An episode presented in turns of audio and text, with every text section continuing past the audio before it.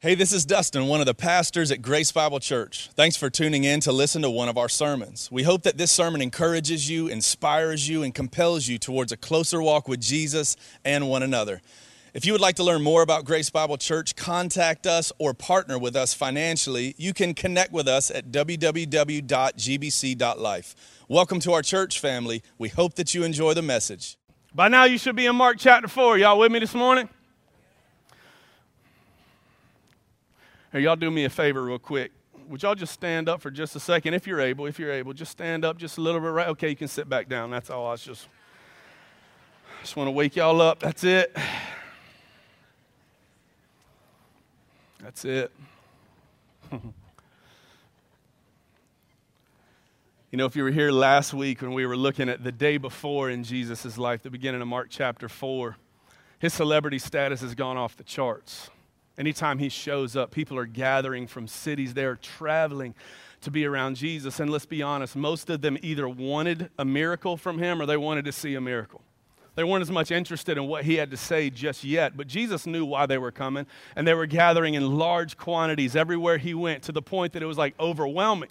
We talked a couple of weeks ago how he and his disciples had to schedule an escape boat Yes, I said escape boat to be there waiting in the water for Jesus just in case the crowd started crushing in on him too, too hard so he could jump in the boat and get away. It wasn't Jesus' intention to make everybody comfortable, believe it or not.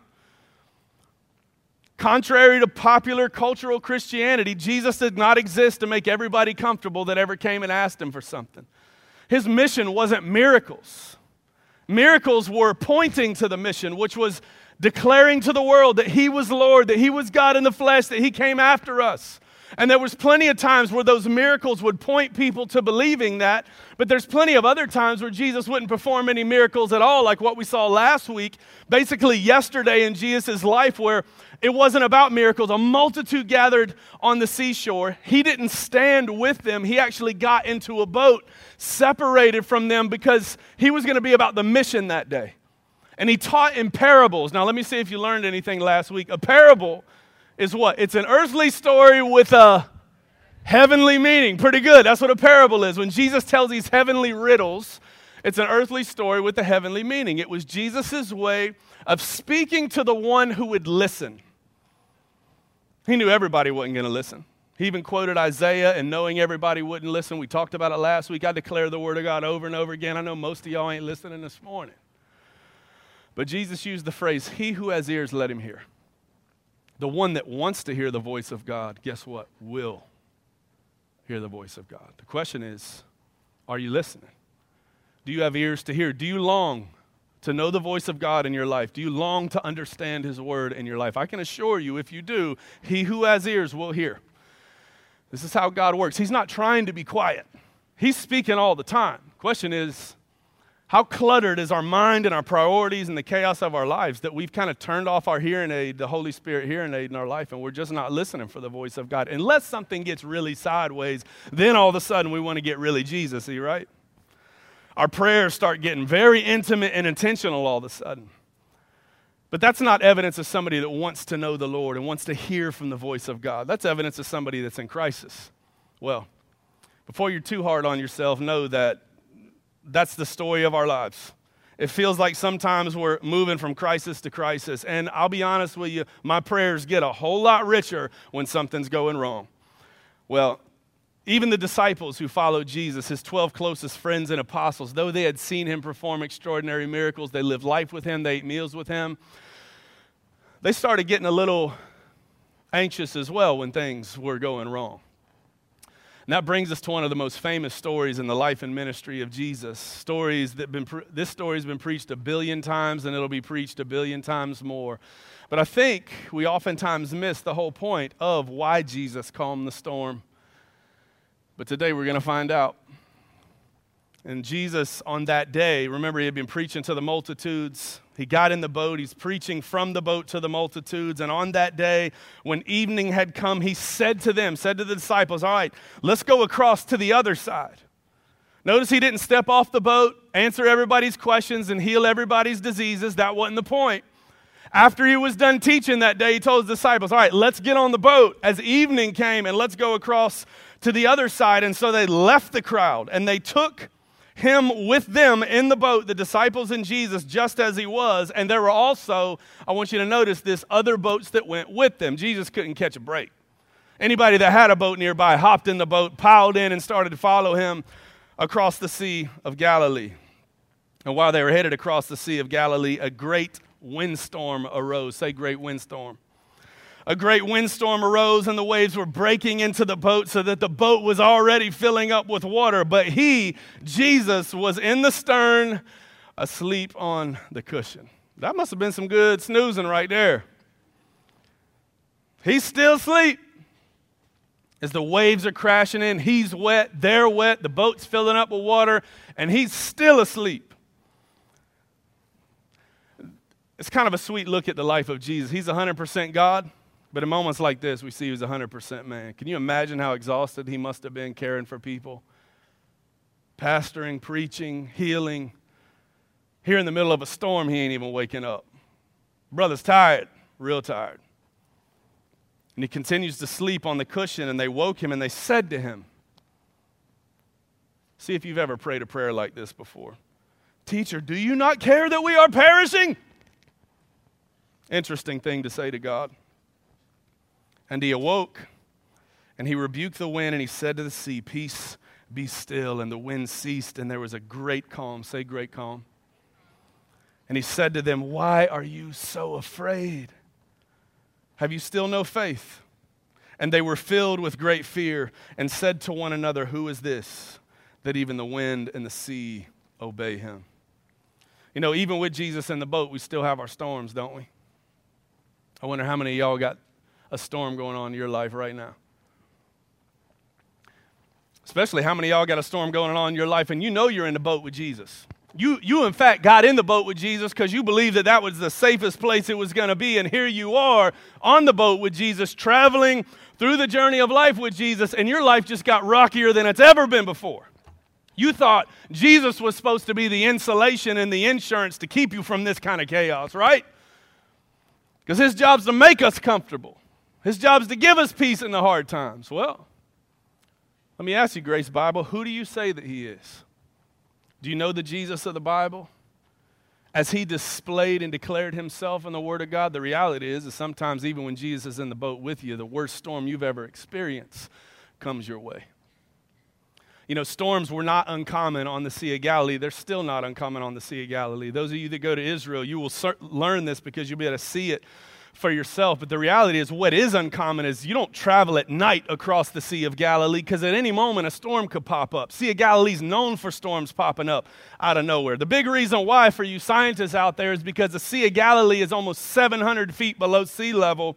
But the thing is, it's surrounded by mountains, like Mount Hermon, for example, is 9,000 feet above sea level.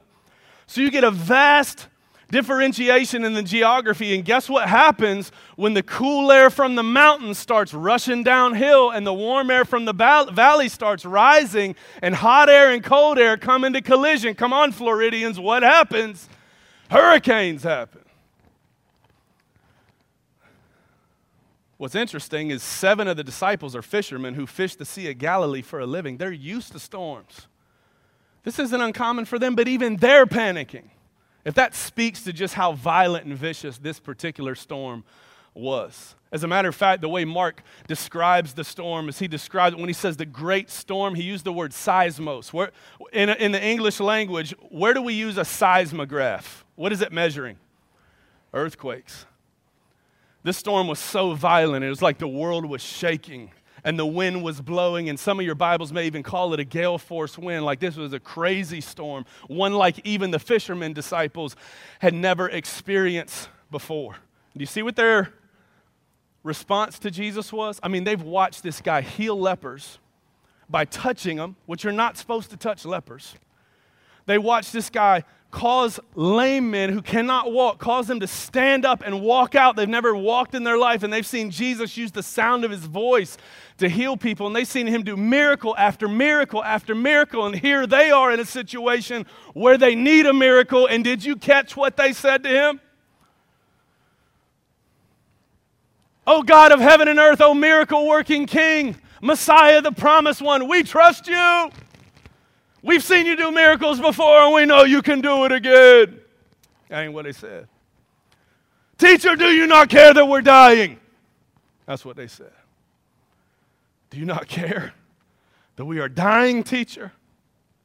You know, interesting when you look at the response of the disciples, I think it kind of reveals in us three lies that we believe. This isn't the point of the sermon, but I'm going to give it to you free of charge anyway. Three lies they were believing in the middle of their storm, and I just wonder how many of those lies are you believing while you're in the middle of your storm right now? Just by their response, we can see kind of the position of their heart towards Jesus when they said, Teacher, do you not care that we are perishing. Lie number one that people in storms tend to believe as the devil starts whispering lies into your life. You're a lot more susceptible to believe in lies when you're going through hardship, aren't you? You're a lot more susceptible to trust your feelings and your emotion and the first thing that flies across your radar. And so these are three lies the disciples were believing. I wonder if you're believing any of these three or all of these three lies while you're going through your storm this morning. Lie number one that the devil's whispering into your ear you're all alone. Is it me or did anybody else notice in verse 36 when they left the shoreline in the boat, there were other boats with them? But when the storm came crashing in, all the thing they could seem to notice was their boat and their problem? Jesus, you got to save us. We're sinking. What are you going to do about this situation? It's one of the most common lies that the devil likes to tell you is that you're alone and nobody understands? Because he recognized how dangerous isolation is for us. Isolation is the devil's playground. So he's either going to try to manipulate isolating circumstances in your life, or even more powerfully, he's going to try to convince you by lying and whispering these lies in your ear that you are alone and nobody else understands because he knows if he can get you isolated, he's got the hooks in you at that point. I wonder if anybody's believing the lie that you're alone this morning. I bet you there's somebody sitting on the same row as you that's experiencing twice the chaos you are today.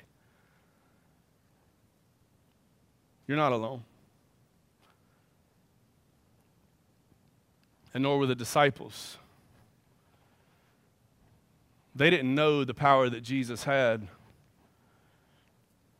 But Jesus himself, the God of the universe, the King of heaven and earth, was resting peacefully in the hole of their boat. They weren't alone, and Jesus, just like he was with them, he's with you. You're not alone. Second lie that the disciples believe as a storm hit them, I wonder if you believe this one this morning, is that God doesn't care. Did you catch what they said? Do you not care that we are perishing? Something in them was telling them that God's silence was his indifference to their situation. You tracking with what I'm saying? You picking up what I'm putting down? You, you've been praying and wondering why God has not responded yet. So the devil's continued just lying to your ear. Well, his silence is his indifference. He doesn't care. And remember that thing that you did that one time? God's getting you back for that right now, too. The devil's lies that he's whispering to the disciples, convincing them that Jesus just doesn't care.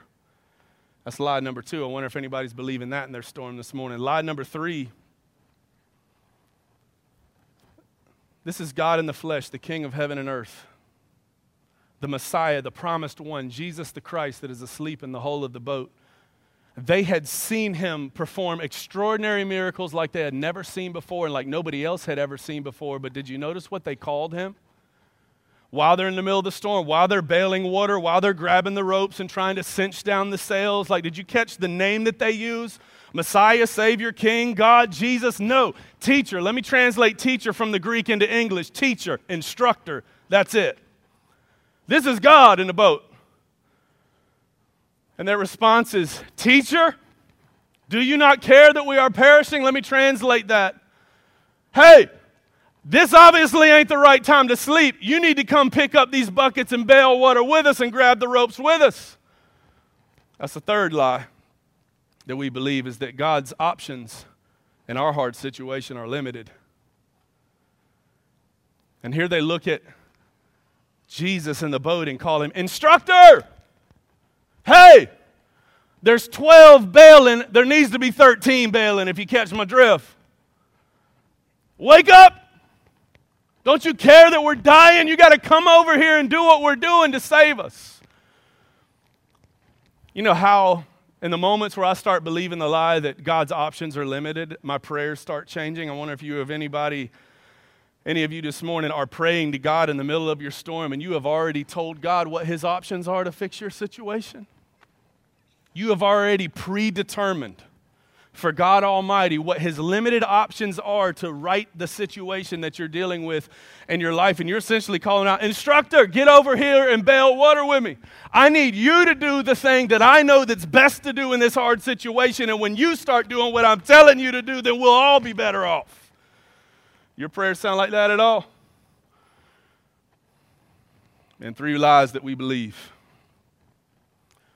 that you're alone that God doesn't care and that his options are limited. And the devil loves to tell you those lies when you're going through the storm, and he tells you the same lies he told the disciples back in those days. And you catch Jesus' response to those apparent belief in those lies. As Jesus is awakened up, verse 39, Jesus stands up. You would imagine at this point he would look at his disciples and he would address them. He doesn't look at them, he doesn't address him but we see in verse 39 that as he awoke, he rebuked the wind and he said to the sea, he didn't talk to his disciples, he talked to the air, he talked to the water, the two most, most powerful forces of nature on planet Earth. And he said to them these words Peace, be still. If you translate that from their language directly into our language, it literally means put a muzzle on it, be quiet.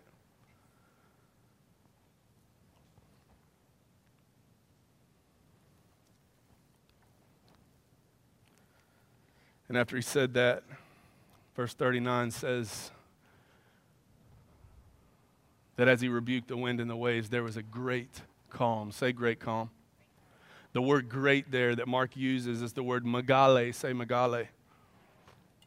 That's where we get our word mega. Mega storm to mega calm. Jesus was the X factor. Megale meaning mega, literally, if you translated it literally into our language, it would mean perfect. So, this great storm turned into a perfect calm when Jesus spoke. Listen, uh, we live on a peninsula, so we know a thing or two about storms and water, especially those of you that like to offshore fish. Now, you know if you've been offshore fishing, if a storm comes rolling in, like once the storm is over, it doesn't go to a perfect calm right away. Eventually, sure, but like it takes a couple of hours for the waves to stop crashing and rolling in because the swells are so deep from the storm. But Jesus stands up, looks at the air, looks at the water, and says, Put a muzzle on it, be quiet and it goes to perfect calm. I'm talking about the sea turned into glass. It was a double miracle. For him to stop the storm was one thing, but for him to stop the water was a whole nother thing because it's supposed to keep on rolling. But the thing about it is, even when the creator of the wind and the waves spoke, they stood at attention and saluted him. And their response was immediate because their master had spoken, because they still know his name. I don't want you to miss who Jesus is showing us that he is right here. The big question in Mark is who do you say that I am? Let me show you how Jesus is displaying himself right now in this passage. When Jesus speaks and it goes immediately calm, this is not a demonstration that Jesus is someone who has power. This is a demonstration that Jesus is power itself. And anything else or anyone else that has any kind of power, they only have it on loan from Him until He says otherwise. Even the two most powerful forces of nature have to bow before Him and stop immediately when He opens His mouth and tells them to stop.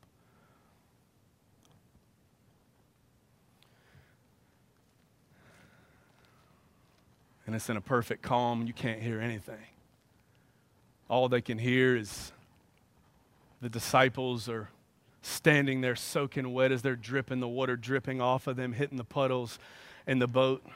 As they're gasping for air, trying to catch their breath. Their lanterns had long blown out, and all the wicks are so soaked they can't relight them again. So, in the middle of the darkness, in the middle of the silence of that moment, Jesus speaks, and he says these words in verse 40. He says to them, Why are you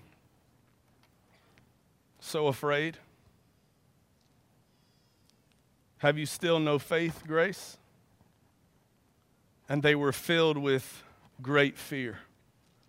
Say, great fear. And they said to one another, Who is this that even the wind and the seas obey him? What a moment. Six verses Mark uses to tell this story, and in three out of six verses, he uses this same phrase and the same idea. We, we get this math equation that's supposed to get us to sit back and say, like, what is happening here? Because there was a great storm, and then Jesus spoke to it, and it became a great calm, which you would think would equal great peace, right?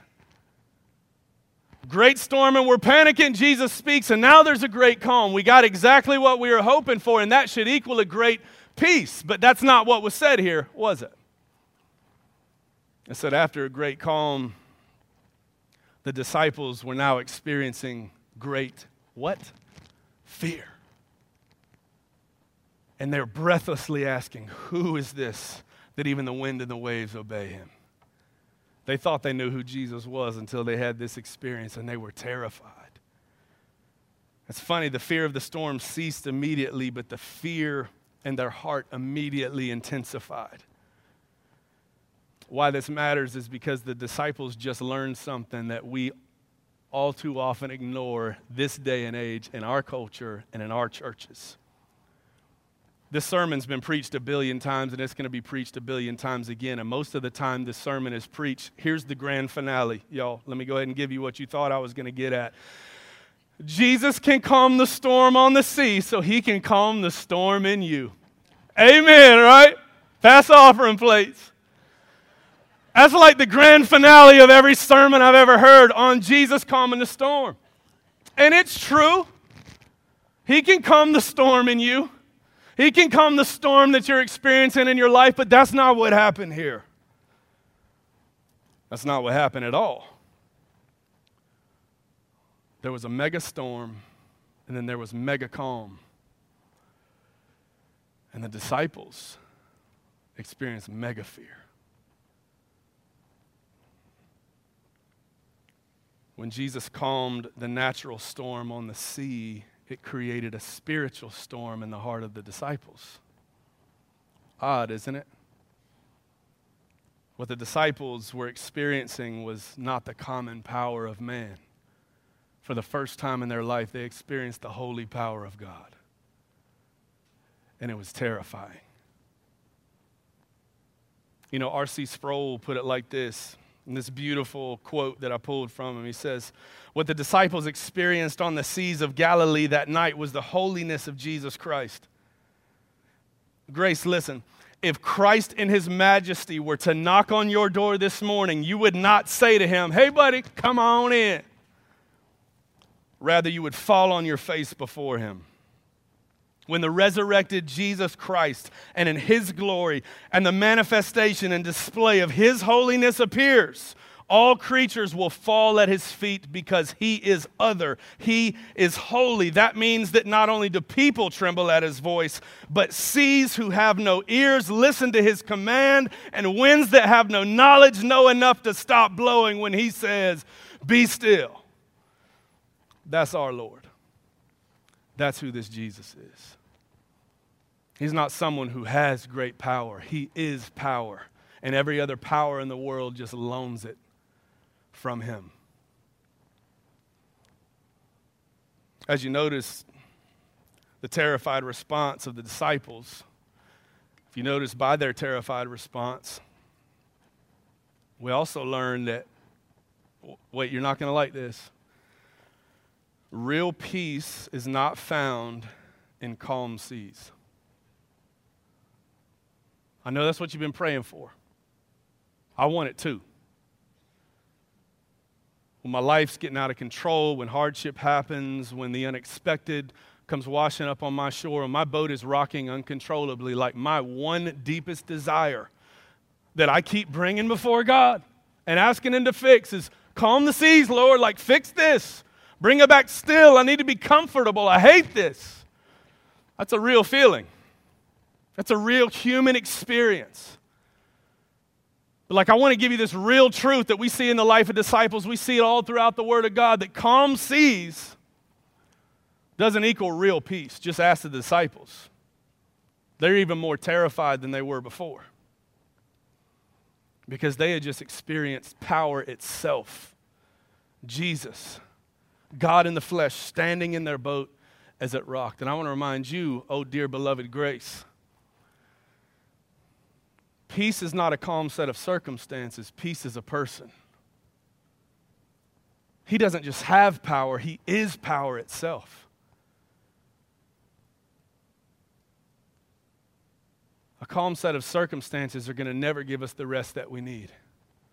We're never going to find peace. This is why He's promised us, those of you that follow Jesus Christ as Lord and Savior, I know that's not everybody in here. But for those of you that have, one of the promises that we have of being in Christ Jesus and having relationship with Him is not that Jesus would be with us, even though He is, John 14. It's nice to know He's in the boat while I'm in it, but the reality of the gospel is, is He doesn't just exist with us anymore, but he has come to dwell in us now. The peaceful one who is peace dwells within you, O Christ follower.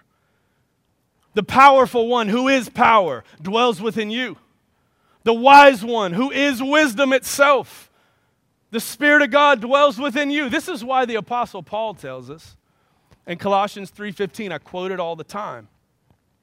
He, he doesn't say, when you go through hard times, ask the Lord for peace. Because that's what we do. Oh, give me peace, give me peace, give me peace, as if we kind of imagine God just dumping some on us when we need it. I get the idea, and I pray those kind of prayers too, but that's not the biblical model of peace. This is why Paul says to the Colossians in Colossians 3:15 he says, "Listen, let the peace of Christ rule in your heart." because the peaceful one who is peace already dwells within you, O Christ follower. The powerful one who is power already dwells within you, O Christ follower. I mean, that, that's an encouragement to those who follow Jesus with their life, who've surrendered their lives to Him. The peace of Christ already dwells richly within you. Our work of discipleship now is learning to let that peace rule in our hearts. So that we, like Jesus, it doesn't matter how bad the storm was, He was sleeping just fine. Didn't affect His rest at all because his peace didn't come from calm circumstances. His peace came from the fact that he is peace itself. He ain't worried about it. He offers that to you. That also opens up an invitation to those of you that haven't followed Jesus with your life because you thought following Jesus was a set of rules and regulations, not realizing that, like, until you step into the boat with the king who created the storm, don't ever expect him to be able to calm the storm for you.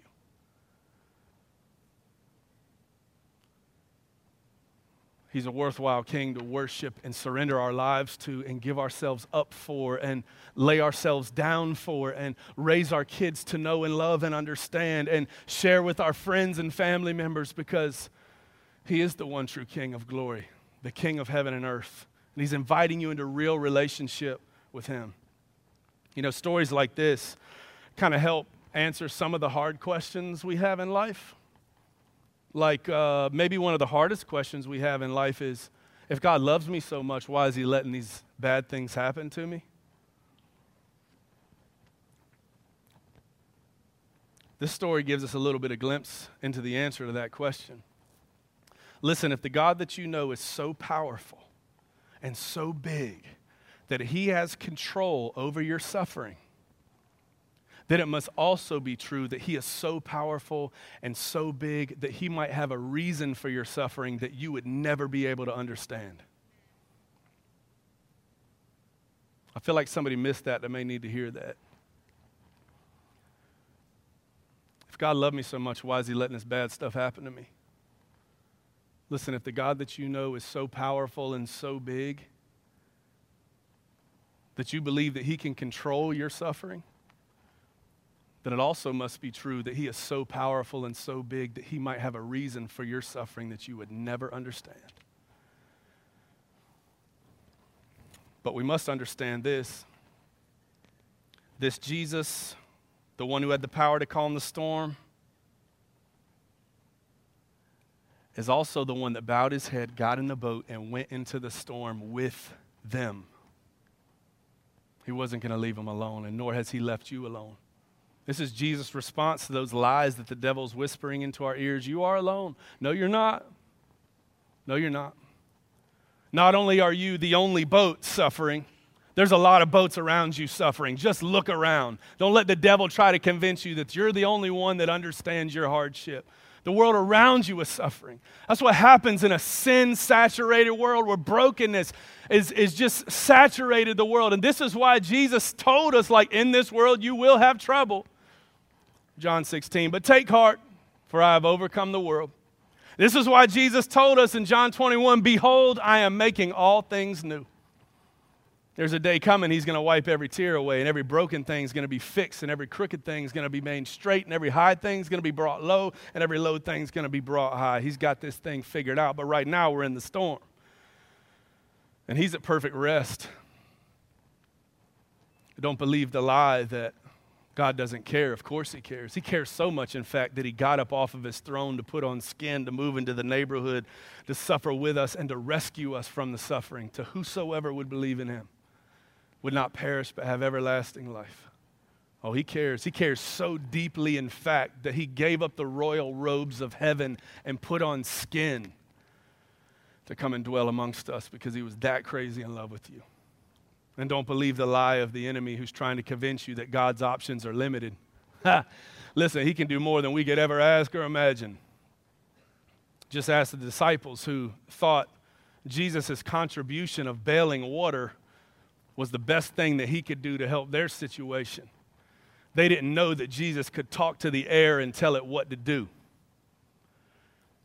He's got more authority in your circumstances and your situations than you could ever imagine.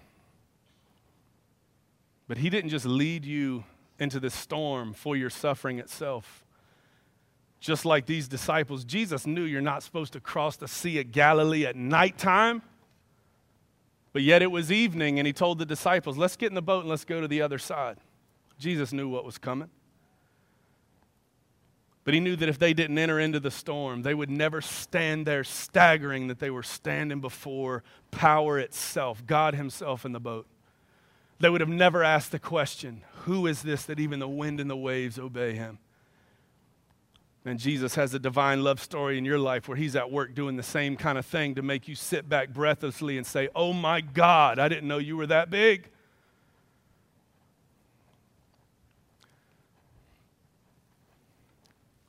This is why Charles Spurgeon said these beautiful and famous words, and I'll leave you with this. I've learned to kiss the waves that slammed me into the rock of ages. Let me pray for us.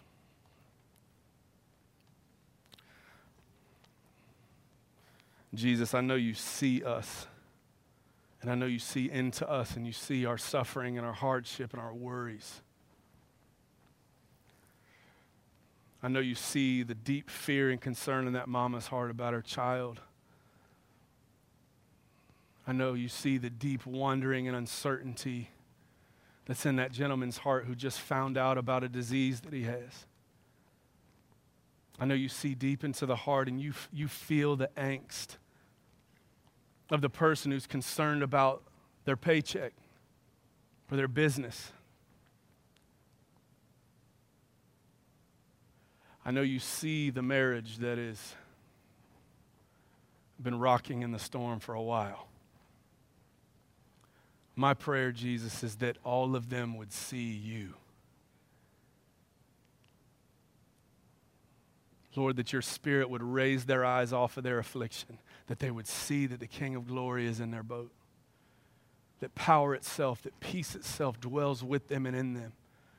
For those who believe in you as Lord, and for those that don't believe in you as Lord, I pray that you would lay hold of their heart this morning that you would bust down the walls of cultural Christianity, that they really would have a heart poured out before the King, that you would transform them as you have promised that you would for those who believe in you. Lord, I thank you that you are a storm calmer, though. There's much we're supposed to learn about you in our storms, but I thank you that at any moment you can stand up and you could speak to the wind and the waves, and they bow before you. And God, I do pray that you would calm some storms today. I pray that you would bring peace where peace did not exist. But I pray that you would do so that would bring so much glory to you, to no one else, to no pill or no medication or no self help book or no therapist, but to Jesus, stepping in to be the hero that you always are. In Jesus' name we pray. Amen.